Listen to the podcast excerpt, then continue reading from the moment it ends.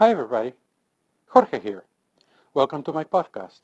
If this is the first time you're listening to this, then thanks for coming. The podcast is produced every week and the show notes can be found on my website, JorgeP.com. Let's get started.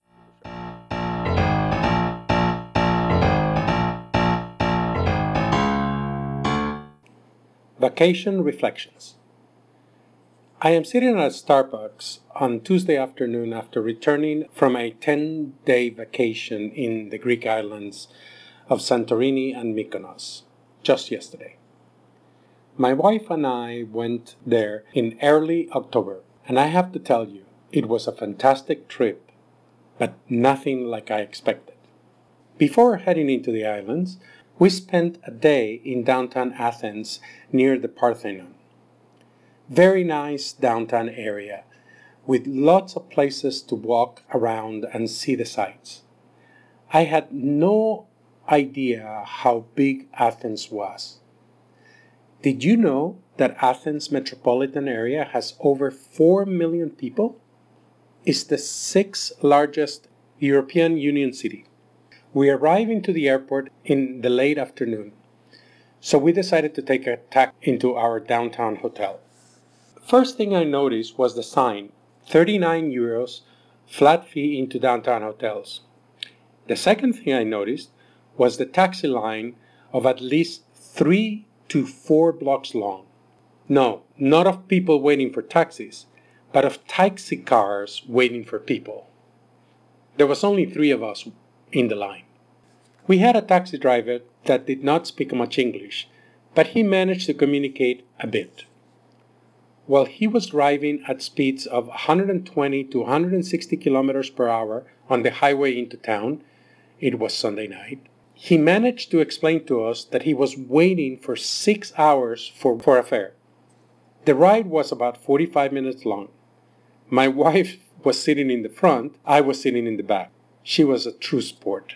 For some reason, I thought the Acropolis of Athens, which holds the Parthenon and all the temple of Athena and all the other big buildings, was next to the water. But instead, it was a bit inland on the top of a fairly tall mountain. After Athens, we went to our destination, Santorini and Mykonos. Truly beautiful places. The cities of Thira and Oia are just incredible. Probably the most architecturally photogenic places I have ever been. The hotels, the pools, the retail shops, the restaurants, incredible. Mykonos was also quite a quaint town with all of its narrow passages, walkways, restaurants and shops. We visited the islands at the end of the season. They told us that everything pretty much closes down from October 30th to mid-April. Although the days were nice, not warm or cold, the evening's wind was chilly and definitely required a jacket. I jumped into one of our hotel pools once. It was so cold it reminded me jumping into a glacier lake. I did not go swimming again for the entire trip. Still trying to warm up today. I did try the crystal clear ocean waters as well, and they were also very cold. We visited many of the beaches, the Red Beach, the Black Beach, the White Beach, Paradise Beach, and several others. I am not sure why, but I have always thought of Greece as a place with beautiful beaches, green vegetation, crystal waters, beautiful people, as a nice tropical place with warm waters year-round. How wrong I was. I think I would have really liked Mykonos 50 years ago, as a working town with real people actually living there. The Mykonos 2017 that I saw, it was an incredibly beautiful labyrinth of a small retail shops that never ended. It was great to have had the opportunity to visit Greece, but I have to say, for the money and the distance, I'd rather go south, to Central America, the Caribbean, or even Mexico.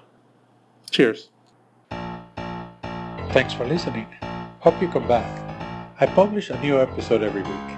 You can also follow me on Twitter at JorgePer98, JorgePer98, or at my website, JorgeP.com. Have a great week.